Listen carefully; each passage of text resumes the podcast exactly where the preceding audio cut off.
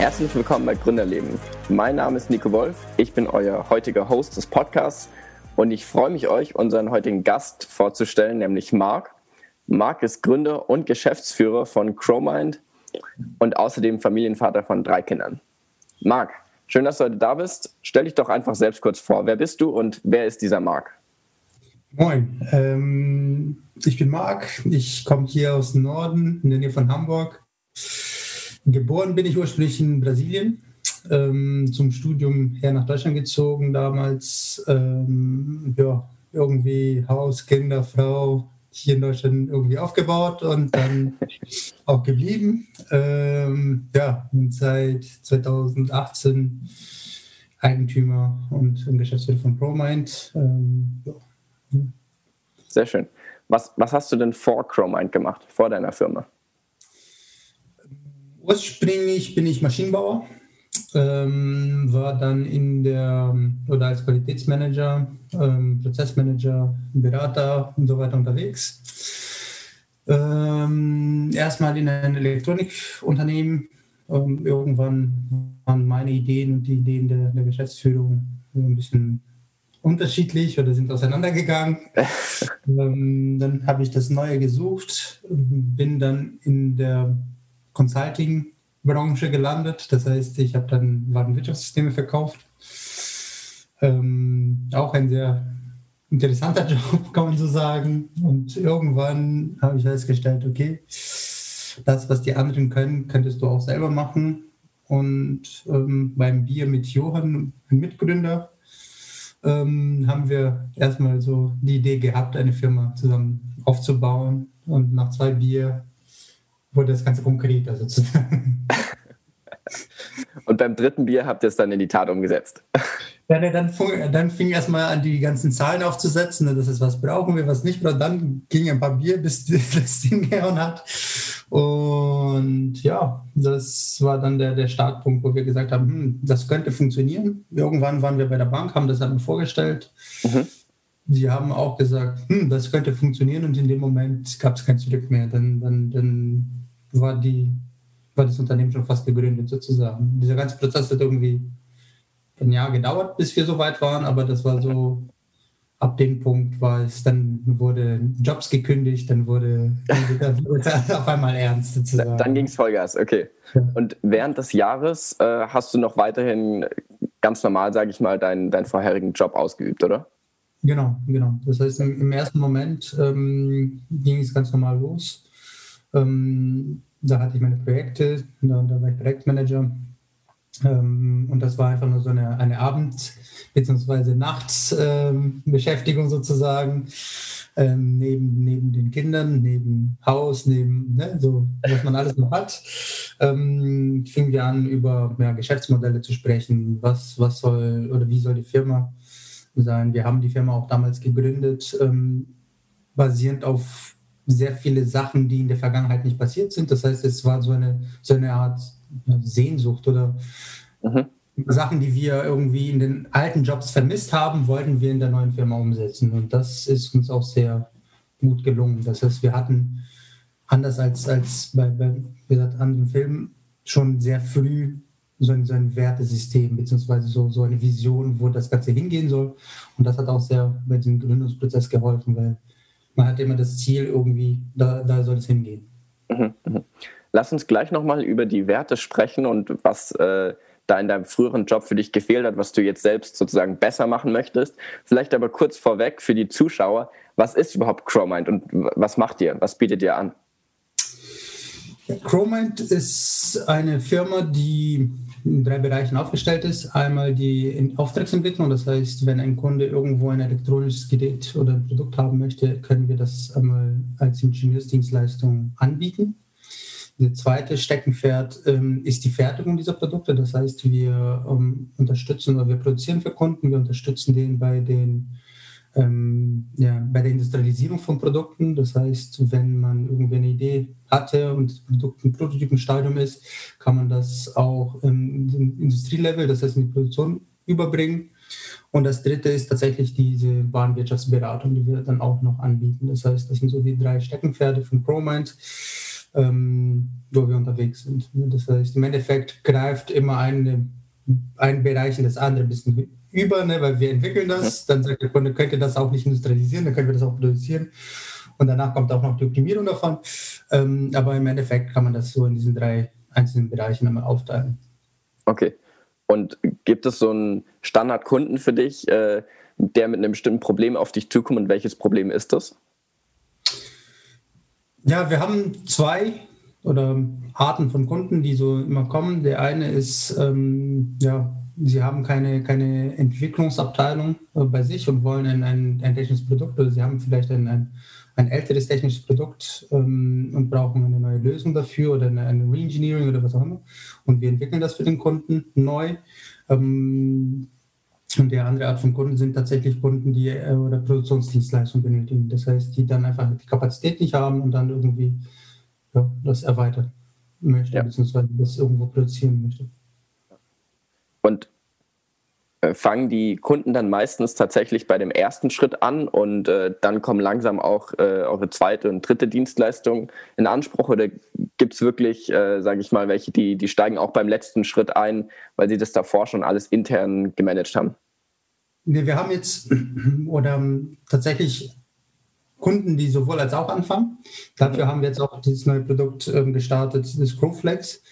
Ähm, Im Endeffekt sind Kunden, die da schon eine Entwicklung selber gemacht haben oder ein Prototype schon selber erstellt haben, ähm, dass sie irgendwann auch in die Industrialisierung direkt einsteigen wollen. Und da bieten wir jetzt eine Lösung, ähm, wo der Kunde sich das einmal anmieten kann. Weil wir haben diesen, diesen Effekt selber gemerkt, als wir von Entwicklungsunternehmen in die Fertigung gegangen sind, ähm, was für Investitionsschritt dahinter steckt. Ne? Weil eine Sache ist, du bist ein Ingenieurbüro, du fakturierst deine Stunden, das ist ein kleines Risiko, das ist alles ne, so ne, ähm, überschaubar, mal so sagen. Und irgendwann sagst du, okay, jetzt muss ich die ersten 1000 Stück von einem Produkt produzieren. Heißt, ich muss erstmal 1000 Stück von diesem Produkt einkaufen.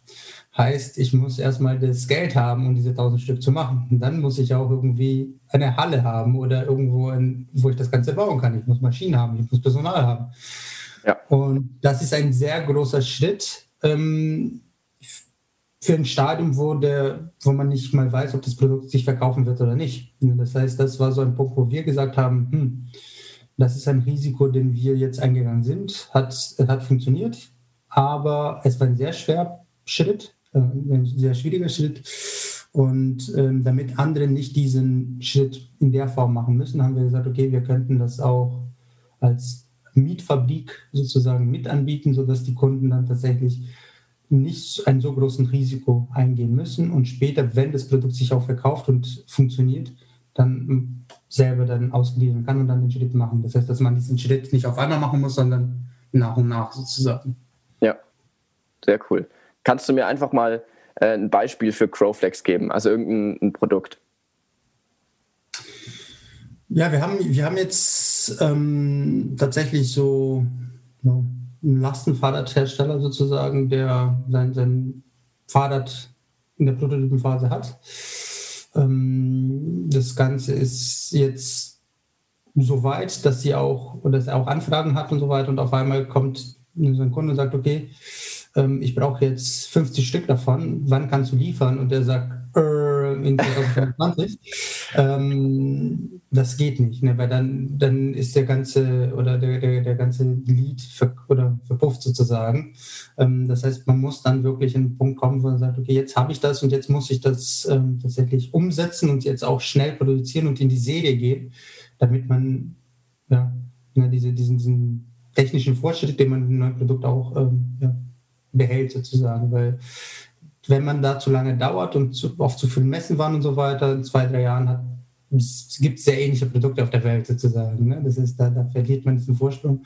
Und deswegen muss dieser, dieser von Prototypen in die Serie sehr schnell und sehr effektiv passieren. Da haben wir uns spezialisiert. Mhm.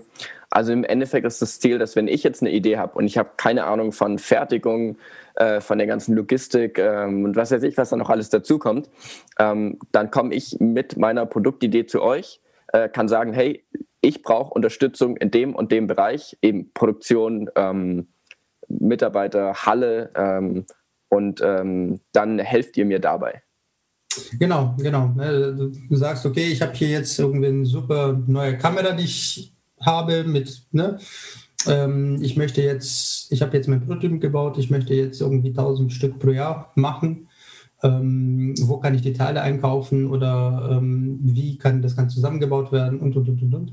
Da können wir immer unterstützen. Und auch parallel, was viele Startups und so weiter nicht, nicht mitdenken, auch die ganze Geschäftslogik dahinter. Das heißt auch die ganzen, die ganze Warenwirtschaft, die ganzen Prozesse, das, das oder da arbeiten wir mit der ERP zusammen, dass man auch diese ERP-Einführung schon mit in diesen Step macht sozusagen. Ist das mhm. eine Geschichte, der Kunde kann das dazu buchen oder nicht. Aber ähm, das ist auch eine Sache, die wir jetzt in Erfahrung gemacht haben wenn man schon seit klein mit gewisse Prozesse startet und eine gewisse Struktur im Unternehmen, ähm, kann man das einfach nur skalieren. Wenn man ohne diese Strukturen anfängt und irgendwann ist man ein Punkt, wo diese Strukturen eingeführt werden müssen, ist die Energie und die Zeit, die man dafür braucht ähm, und auch das Geld ähm, nicht ohne weil man wirklich schon oder man hat sich schon daran gewöhnt, ohne diese Strukturen zu arbeiten. Und auf einmal, wenn ich wirklich für, damit ich eine Bestellung zum Beispiel immer in das System reingehen und da Sachen abtippern muss, auch wenn das erstmal lästig klingt und ne, anstrengend, es ist viel einfacher nur bei Amazon zu gehen und bestellen. Ja. Ähm, aber wenn man sich schon daran gew oder gewöhnt hat, das zu machen, ist später, wenn ich eine gesonderte FIPO zum Beispiel habe oder irgendetwas in der Richtung, da, da kann ich diese Prozesse einfach nur eskalieren und ich kann das auch einfach nur so durchsetzen sozusagen oder umsetzen. Ähm, während wenn ich das nicht habe, muss ich das erstmal lernen. Und dieser Lernprozess ist sehr anstrengend. Ne? Das heißt, das, das, merkt man auch bei so ERP-Einführung, ähm, wie viel Energie da immer reinfließt sozusagen in, so, in solche Projekte. Ja, das glaube ich. Also wenn ich es richtig verstanden habe, ist Crowflex euer Produkt und äh, darum soll sich es auch in Zukunft hauptsächlich drehen. Und die Dienstleistung von Crowmind, das, was du am Anfang beschrieben hast, ist sozusagen das äh, Allround-Paket. Genau, Crowflex ist ein Produkt von Crowmind. Ähm, wir nutzen das auch selber für unsere eigenen Produkte. Das heißt, wir entwickeln auch interne Produkte und produzieren sie auch. Wir haben ah, ja. Kunden. Ähm, das heißt, GoFlex ist damals auch entstanden, um eine, eine gewisse Auslastung der Produktion zu haben. Ähm, aber das sind alles, deswegen auch so genannt, es sind drei Standbeine sozusagen, einmal die Produktion Crowflex, einmal die Entwicklung und Produktion von Prototypen und einmal die, die Beratung sozusagen als drei Steckenpferde ähm, und alle ja, interagieren miteinander sozusagen. Du hast vorhin mal ganz kurz über Finanzierung gesprochen, dass ihr zur Bank gegangen seid. Möchtest du uns darüber ein bisschen mehr erzählen? Ich finde es ein unglaublich spannendes Thema. Ja, gerne. Ähm, Im ersten Moment oder als wir gegründet haben, war die große Frage, oder wir hatten schon eine gewisse finanzielle Belastung hinter uns. Ne? Das heißt, wir, wir waren schon in einer Phase oder mit Kindern, mit Haus, mit Familie, mit, ähm, ja, wo ja, so ein gewisses Risiko auch dahinter war bei der Gründung sozusagen. Ne? Und das war so der, ja. der ähm, ich glaube, der, der größte Überwindung oder die größte Überwindung bei, bei der Gründung zu sagen, okay, lasse ich meinen sicheren Job, obwohl jetzt nach Corona-Zeit ein sicherer Job ist relativ, aber ähm, ähm, lasse ich meinen sicheren Job einmal fallen, um wirklich in diesen, diesen Abenteuer so rüber zu springen, was passiert, wenn ich ne, kein Geld bekomme, was passiert mit Haus, was passiert mit und so weiter. Ähm, das heißt, das war unser primäres Ziel sozusagen bei der Finanzierung oder bei der ersten Finanzierungsrunde. Wir sind da immer reingegangen und wollten einfach nur einen Puffer haben. Ähm, sollte der, der, ja, sollten Monate nicht gut sein oder sollte das erste Jahr nicht gut sein, ähm, dass man da wirklich ähm, trotzdem noch die, die Verpflichtungen nachkommen kann, sozusagen. Das war die, die erste Runde. Ähm, als wir das auch alles überstanden haben und das Ganze auch langsam losging und, und so weiter, war die zweite Finanzierungsrunde bei der, bei der Fertigung. Das heißt beim Aufbau der Fertigung, beim, beim Aufbau der, der, wo wir dann auch Mitarbeit eingestellt haben und so weiter. Das war auch so ein, ein, ein Schritt, wo wir sagen, hm, auf einmal ja, verdoppeln sich die Kosten oder ja. da muss man auch ein bisschen ja, mehr Geld bewegen sozusagen. Das heißt, das war so, so ähm, okay, ja, wir. Wollten, wir wollten bewusst kein, kein Business Angel ins, ins Boot holen und auch keinen Investor, ähm, weil wir auch die Freiheit haben wollten, ähm, die Entscheidung zu treffen und auch ähm, das, die Firma so aufzubauen mit den Werten, wie wir sie für richtig hielten oder halten. Ähm, und das heißt, wir sind da wirklich in der klassischen Finanzierung bei der Bank mit, ich bin der Meinung, BM oder irgendein Bundesprogramm auch noch, so ein Startup ERP Gründerkredit oder was auch immer das heißt. Ähm, und das war so die, wie wir das dann gemacht haben. Ja, also heißt im Prinzip, eure, äh, ihr habt eine Bank eures Vertrauens und die hat euch am Anfang erstmal geholfen, sozusagen das äh, Risiko ähm, zu nehmen, dass ihr da nicht auf einmal mit nichts dasteht. Und jetzt im zweiten Schritt, wie du gesagt hast, eben, ähm, um eben auch wirklich Investitionen mit Mitarbeiter, äh, Mietfabrik und sowas, die auch wirklich tätigen zu können. Genau, genau. Es waren so, so zwei Steps. Erstmal wirklich diese Gründungsfinanzierung und ja. danach dieses, ähm, ja, diese Erweiterung sozusagen. Ähm, man muss sagen, als Startup ist das sehr, sehr schwer und sehr spannend, ne? weil da sitzt man da und ähm, wenn man irgendwie ein, ein, Unternehmen ist, der irgendwie 50 Jahre auf dem Markt ist und immer Umsatz von X gemacht hat, da kann man relativ einfach noch planen, so viel kann ich ausgeben oder so viel kann ich aufnehmen. Ähm, beim Startup ist einfach nur, okay, mal sehen. Ich glaube, dass ich denen das verkaufen werde. Ich glaube, dass denen das verkaufen werde. Und so sieht meine Finanzplanung aus. Und ja. ähm, ich hoffe, dass sie eintrifft, so nach dem Motto. Und ähm, ja, das war immer sehr, sehr spannend. Ich muss sagen, die Planung, die wir gemacht haben, die war immer sehr, ähm, ja, sie, sie passte immer ziemlich genau zu dem, was am Ende auch rausgekommen ist, so mit den Umsätzen und so weiter. Aber cool. das war immer, das, das zu machen, war immer sehr, sehr schwer, weil, wie gesagt, ich weiß jetzt, ich habe ein Produkt, ich entwickle was, was nicht auf dem Markt ist und muss dann sagen, ja, ich gehe davon aus, dass ähm, ich so viel verkaufen werde. Ja. Und ich habe überhaupt keine Ahnung, ob das was wird oder nicht. Und das Ding ist, es ist nicht so, oder wenn ich irgendwie ein Bäcker bin und einfach nur ähm, sage, okay, ich habe ein Potenzial von 100 Brötchen und vielleicht erziele ich mein Potenzial, kann ich mit 80 Brötchen rechnen oder was in der Richtung. Bei der Entwicklung ist es so, entweder es sitzt oder es sitzt nicht. Das heißt, ich kann komplett den Auftrag bekommen oder gar nichts. Ne? Heißt, ich, ich habe dann eine Differenz von, keine Ahnung, 100.000 Euro. Ja. Wenn ein Projekt reinkommt und ein Projekt nicht reinkommt und da sitzt du da und sagst, okay, da muss jetzt eine Finanzplanung für machen. Ähm, ja. ja. Also es ist einfach sehr, sehr viel schwieriger zu planen. Ja, ja. ja wir haben jetzt auch letztens oder letztens jetzt durch Corona auch einen, einen externen ähm, Finanzberater dazugeholt, ähm, damit er das auch mal guckt und ein bisschen ähm, ja, sagt, was er ne, findet, so ein bisschen Controlling-Unterstützung. Ja. Und er war auch so, hm, bei der Planung ist das sehr, sehr schwer. Natürlich. wirklich nicht ohne. Ja. ja, das ist ja klar ein Teil des unternehmerischen Risikos, aber bei euch jetzt in dem Fall einfach nochmal besonders groß. Eben, weil ihr jetzt auch nicht gerade äh, frische Studenten seid, sondern halt äh, schon, ich sag mal, mitten im Berufsleben mit Familie und dann ist das Risiko einfach auch nochmal die, die Hürde, die man überwinden muss, eine größere. Ja. ja. Zu Crowmind. Was fasziniert dich am allermeisten an der Firma oder an dem Startup, wenn du es noch so nennst? Wir wollten, oder ich war immer eine Person, die sehr viele Ideen hatte, immer hatte. Ähm, ich war immer so sehr, ja, ah, man könnte das machen, ah, man könnte das machen, so, so, so ein Einsteinchen-Prinzip so fast. Und ähm, meine, die Antwort, die ich immer bekommen habe, war, ja, ja, mach deinen Job einfach weiter, so nach dem Motto, das, das, das ist schön und gut, aber das sind nicht wir. Mhm. Ich gehe davon aus, dass viele Ideen und viel Innovation dadurch verpufft ist, weil einfach nur diese, diese, die Unternehmen nicht wandlungsfähig sind oder nicht, nicht in der Lage sind, sich zu ändern. Das merkt man jetzt auch bei der Corona-Geschichte.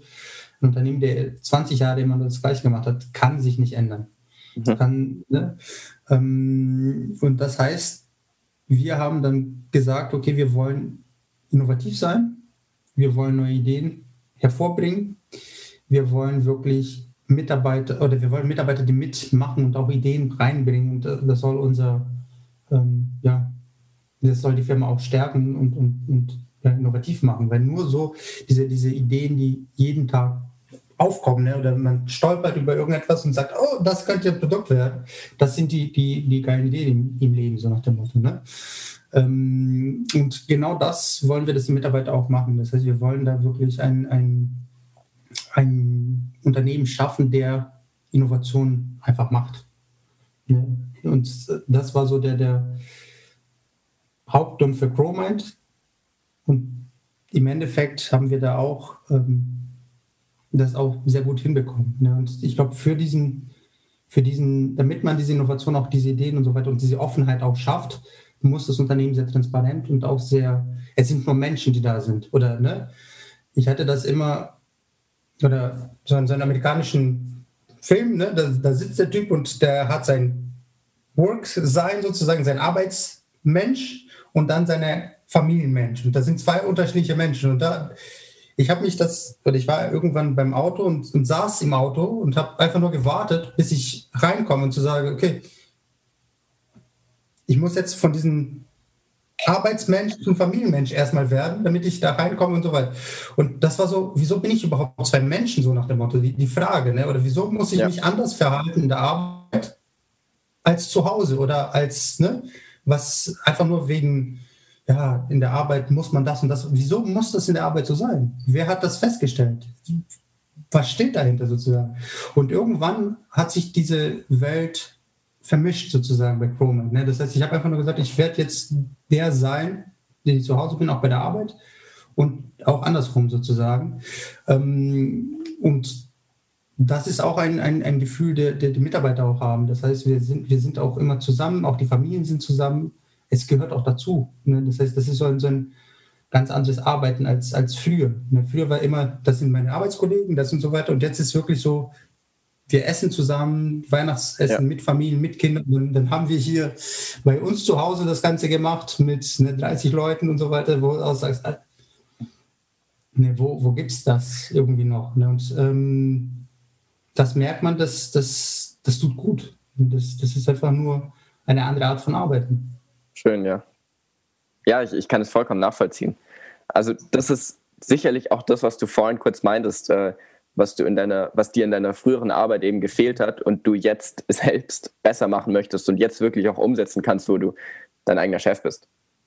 Das, das Lustigste an der ganzen Geschichte, ich war irgendwann bei meiner alten Firma dann zu Besuch und sie haben gesagt, ja, wie geht's und so weiter und ich du, ich mache genau das, was ich hier auch vorgeschlagen habe. Es ist nicht so, dass ich irgendwo, das, ich habe alles, was ich hier machen wollte, ja. mache ich jetzt einfach nur. Und das funktioniert. Die Leute kommen zu mir und, und, und sagen, cool und keine Ahnung was. Und es ist nicht so, wie gesagt, die Ideen waren schon alle und diese Wünsche und diese, diese waren schon alle da. Ja. Aber sie wurden jetzt nicht gebremst. Und das ist, das ist, ja, ich glaube, mehr muss man dazu nicht sagen. Finde ich schön. Du hast auch in dem Gespräch von uns schon mal gesagt, dass du Crowmind als ein Familienunternehmen siehst. Meinst du damit das, äh, dass du eben wirklich im Privaten und im Beruflichen sozusagen eine Person bist und nicht mehr zwiegespalten zwischen jetzt privat, jetzt wieder das Berufliche? Ja, oder das ist, das ist, es ist lustig. Meine Kinder haben jetzt alle Chromen-T-Shirts. Sehr cool. Und, ähm, sie laufen ganz stolz durch die Gegend und das ist natürlich ein mega Marketing-Gag. Ne? Da gehen wir irgendwo in eine Veranstaltung und sie laufen da, ne? so drei kleine Bänge Alle kommen und lachen immer. Ähm, aber das ist, das ist einfach nur, oder letztens ähm, bin ich jetzt ähm, ein paar Sachen abholen gegangen und beim Lieferanten ablassen. So, ne? So, ne? Und meine Tochter ist, wollte einfach nur mitgehen. Und sie sitzt da und sie war komplett stolz, dass sie die Lieferung von ProMind mitmacht, sozusagen. Ja. Das heißt, sie ist jetzt irgendwie ne, sechs Jahre alt und war stolz wie, und hat sich wirklich so wie eine kleine Lady da ne, und stand da und moin und, und wirklich. Und das war einfach nur cool. Das ist, das ist dieses, dieses, ja, die Familie gehört auch dazu, das ist auch ein Teil davon. Ähm, und wie gesagt, das ist so ein Familienunternehmen. Das ist einfach nur, wir sind alle da wirklich. Ähm, als, als Team oder müssen wir funktionieren und ähm, zu dem Team gehören auch die ganzen ja, plus ones sozusagen oder plus ja, two, ja. plus Heißt, in dem Sinn gibt es auch keine geregelten Arbeitszeiten für euch, sowohl für dich nicht als auch für deine Mitarbeiter, sondern nee. ähm, Arbeit ja, und privates. Ja? Ähm, wir haben Vertrauensarbeitszeiten, wir sind da ähm, eh sehr aufgabenbasierend. Das heißt, das ist auch eine Sache, die mir früher immer gestört hat, ähm, dass du stempeln musst. Ja. Weil wenn du schneller arbeiten kannst als der Rest, wirst du bestraft dadurch. Und ähm, meine persönliche Meinung. Aber ähm, ich sehe es nicht ein, dass eine Person, die da irgendwie acht Stunden im Büro sitzt, ähm, mehr leistet als eine Person, die vielleicht sechs Stunden sitzt. Das heißt, ähm, das ist für mich ein, ein, ja, ein alter, also ein, so ein alter Gedanke, ähm, eine alte Arbeitsweise, die nicht, nicht mehr äh, mit der aktuellen Situation passten. Und jetzt, wenn man das mit dem Homeoffice und so weiter sieht, ähm, man hat Aufgaben, die Aufgaben werden erledigt und wenn keine Aufgaben mehr da sind, Freizeit, geh mit den Kindern spielen, geh was machen oder ja. wenn du nachts arbeiten möchtest oder wenn du und so weiter. Ist so. Wer, wer, bin ich, um zu sagen, du musst von 7 bis 42 oder arbeiten, so nach dem Motto. Ne? Ja, das, das ja. Ist, Ihr seid ja auch ein Remote-Unternehmen. Wir sind ein komplettes Cloud-Unternehmen tatsächlich. Oder erstmal. Oder Cloud, ja. Was waren denn die Gründe dafür? Erstmal war es tatsächlich die Kosten. Wir wollten da im ersten Moment so wenig Kosten wie möglich haben. Das heißt, wir haben erst alles in der Cloud gemacht, alles von zu Hause ähm, und sind so gegründet. Irgendwann haben wir gesagt, hm, das funktioniert sehr gut, auch mit anderen Mitarbeitern, ähm, weil die Infrastruktur auch schon da war dafür. Und ähm, das blieb so. Das ist so, dass wir jetzt auch alle neue Mitarbeiter immer ähm, diesen, diesen, diesen Cloud-Gedanken haben. Jetzt in der Halle ähm, haben wir tatsächlich noch ein, oder Arbeitsstationen geschafft, aber das sind keine Büros in der Form, es ist einfach nur so ein Code-Space. Das okay. heißt, man kann sich da hinsetzen wenn man irgendwie, ne, weil irgendwann kann es sein, dass die Decke auf den Kopf fällt, weil man immer zu Hause ist oder so. Ähm, aber das sind einfach nur Arbeitsstationen, wo man sich da hinsetzen kann. Ähm, das Internet, man hat eine Kaffeemaschine und ähm, ein Sofa, so nach dem Motto. Ja. Es ist eher wirklich so ein, so ein Lounge-Gefühl als, als ein Büro in, in dem Sinne. Und ähm, wie gesagt, das hat wirklich gut funktioniert, wenn man das wirklich oder die Meetings online macht und so weiter und schon von vorne an das alles so aufzieht ähm, und die Mitarbeiter auch, das, da arbeiten sie auch, oder es ist lustig, weil in der Regel müssen wir den Mitarbeitern dann sagen, du, wenn du mit dem Kind zum Arzt gehen musst oder wenn du jetzt einkaufen willst, nimm dir die zwei Stunden Zeit und mach das. Du musst nicht irgendwie jede halbe Stunde, weil sie sind nicht gewöhnt, diese Freiheit zu haben, zu sagen, okay, ich kann jetzt auch mitten im Tag einfach nur was anderes machen. Ja. Das, das ist voll, voll lustig sozusagen, weil gesagt, das ist einfach nur dieses diesen Pflichtdasein, dass ich, oh nee, ich muss jetzt und so weiter.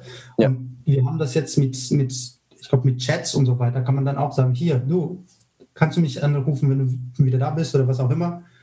Ähm, und schon hat man diesen, diesen, ja, und zwei, zwei Stunden später hat man den Anruf und dann kann man die Probleme auch irgendwie besprechen oder bereden. Das heißt, das ist nicht so, dass ich muss immer da warten, bis das Telefon klingelt oder so nach dem Motto. Ne? Ja. Das, das, ist schon. Ähm, ja. Und heißt, dann war es wahrscheinlich für ähm, eure Mitarbeiter nicht so ein großer Umschwung jetzt während der Homeoffice-Phase, weil sie sozusagen äh, sowieso schon relativ viel im Homeoffice waren.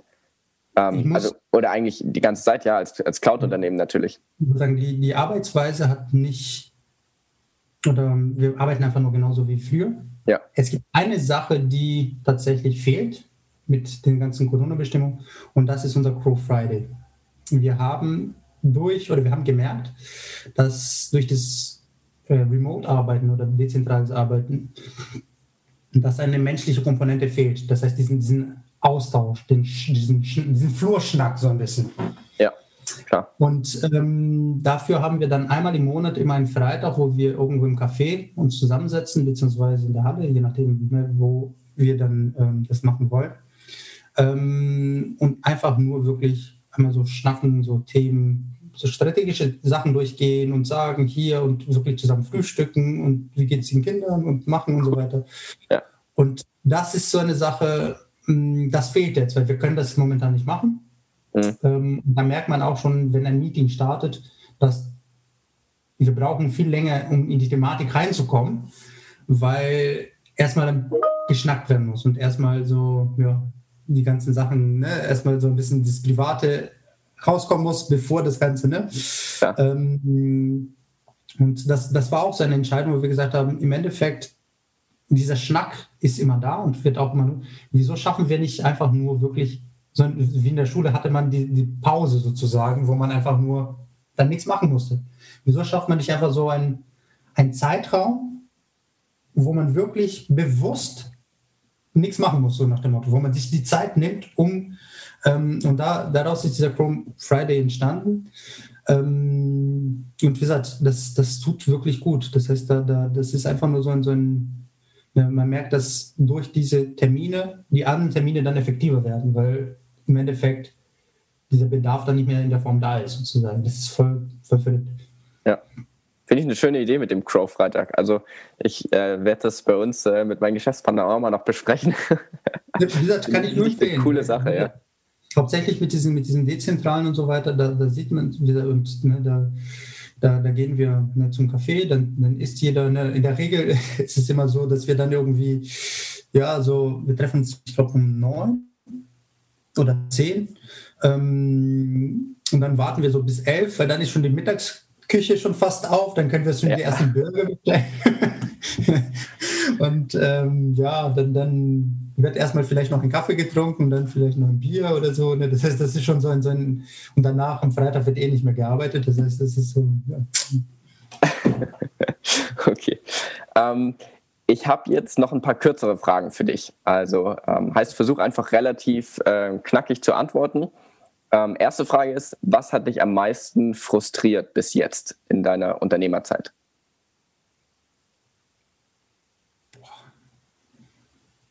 Keine Ahnung. okay, dann denk einfach an die letzte Woche oder den letzten Monat. Ich weiß echt nicht. Oder. Ähm, Drehen wir es um. Was hat dich am meisten motiviert im letzten Monat?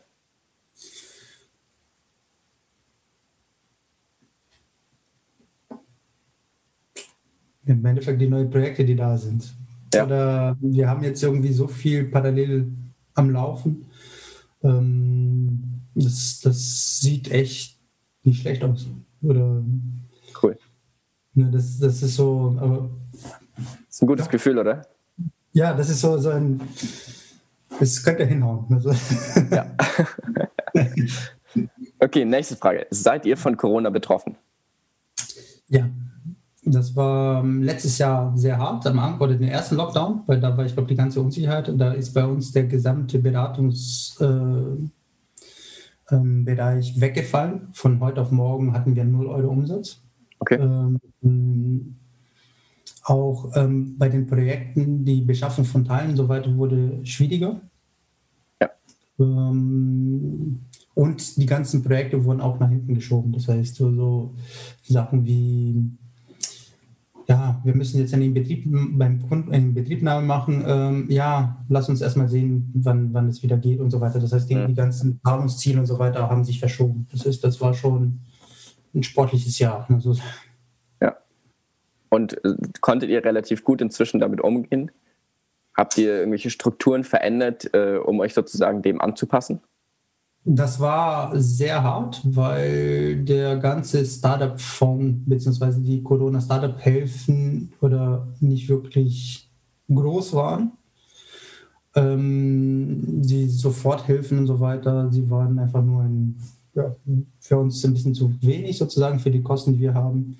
Ja. Und ähm, wir sind zu jung, um in den normalen Corona-Hilfspaketen reinzukommen. Das heißt, wir mussten da kreativ werden, wir mussten da ähm, ja, andere Projekte nach vorne schieben. Das heißt, wir haben dann mit einer eigenen Entwicklung gestartet. Wir haben jetzt ein, ein, ein gefährliches Projekt tatsächlich davon oder gemacht, ähm, damit wir diese Zeit auch überstehen. Das Ding ist nur, auch wenn man die ganzen Hilfen und Finanzierungen und so weiter mal gemacht hat, das, ja. das fand ich, oder hatte ich letztens die Diskussion, Ähm, wir, die ganze Diskussion fing im März, April an. Das wirkliche letzte Auszahlen des ganzen Geldes war im November. Und da mussten wir überleben von ne, bis November. Ähm, ja, das ist schon hart für so ein Startup. Ne? Das heißt, das ist schon eine, eine Herausforderung sozusagen. Ja. Ähm, ja. Das glaube ich. Ich glaube, dass es auch mehr Leute äh, da draußen gibt, die überhaupt gründen wollen. Klar, jetzt während Corona ähm, ist es, machen sich die einen oder anderen vielleicht nochmal mehr Gedanken, ob sie gründen sollen. Ähm, was würdest du generell empfehlen, was so die ersten Schritte sind, wenn man eine gute Idee hat und man will gründen? Ich würde immer ein Konzept aufstellen, einen Businessplan, ähm, sehen, ob die Zahlen auch hinkommen. Ja. Weil nur ein Produkt ähm, reicht nicht aus. Ähm, das heißt, da, da, muss auch schon diese, diese Umsetzung ähm, so, oder wie man das umsetzen möchte, so ein bisschen auch schon im, im Hinterkopf haben. Ähm, und das, das ist so der, der, der erste Punkt. Das heißt, dass man wirklich sagt, okay, was möchte ich damit, oder wir haben das auch mal wieder bei uns, ne, dass jemand kommt und sagt, ah, ich habe jetzt ein super Produkt, den könnten wir umsetzen. Ja. Okay, geil, ähm, an wen kann ich das verkaufen? Gibt es andere Produkte, die, ne, so, dass man einfach nur so eine Voranalyse macht, kann ich mit dieser Idee tatsächlich anfangen ja. ähm, oder Ne? Und ähm, das, das ist so der, der wirklich eine, eine fachliche Analyse sozusagen. Das ist so der, das ist schwer, weil das ist immer sein eigenes Produkt. Ne? Das heißt, das ist so mein Baby, meine Idee. Ich habe das jetzt geschafft, so nach dem Motto. Und da sollte man sich ein bisschen loslassen und wirklich sagen, okay, ist das wirklich so oder kann das wirklich so hinhauen, wie ich mir das vorstelle? Und ja, dann, dann muss man ein bisschen Risiko eingehen.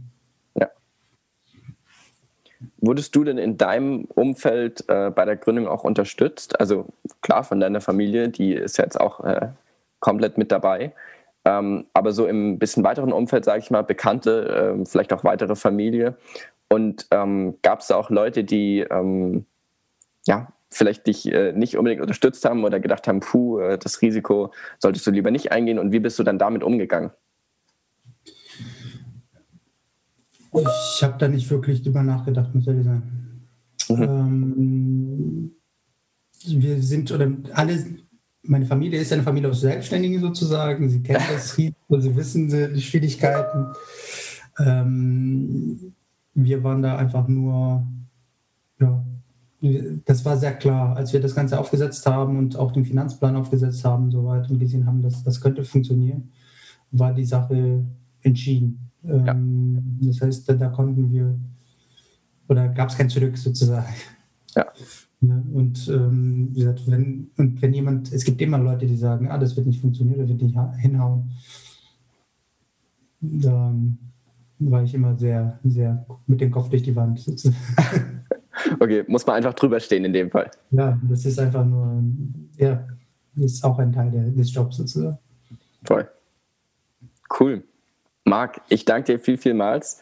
Ähm, ich glaube, es war eine mega Podcast-Folge, auch wirklich mit äh, viel Mehrwert für die Zuschauer da draußen.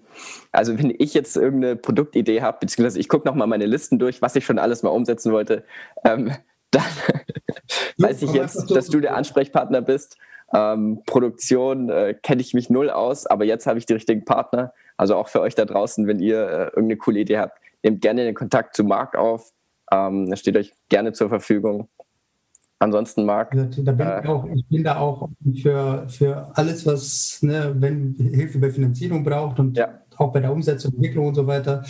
Man kriegt schon irgendwie das hin. Das ist ja. so, ne, das ist äh, gerne einfach nur anrufen. Cool, also da habt ihr es, euer Startup-Coach. Hast du noch einen neuen Job, als ob es nicht schon reicht. Alles klar. Hast du noch äh, eine letzte Sache, die du unseren Zuschauern mitteilen möchtest? Bleib gesund. Bleib gesund. Super. Dann vielen, vielen Dank für deine Zeit, Marc. Ich wünsche dir noch eine schöne Woche und ähm, ich freue mich, wenn ihr auch beim nächsten Podcast wieder dazuschaltet und unseren spannenden Themen zuhört und wir freuen uns auch auf die nächsten Gäste. Bis dann. Tschüss. Ciao.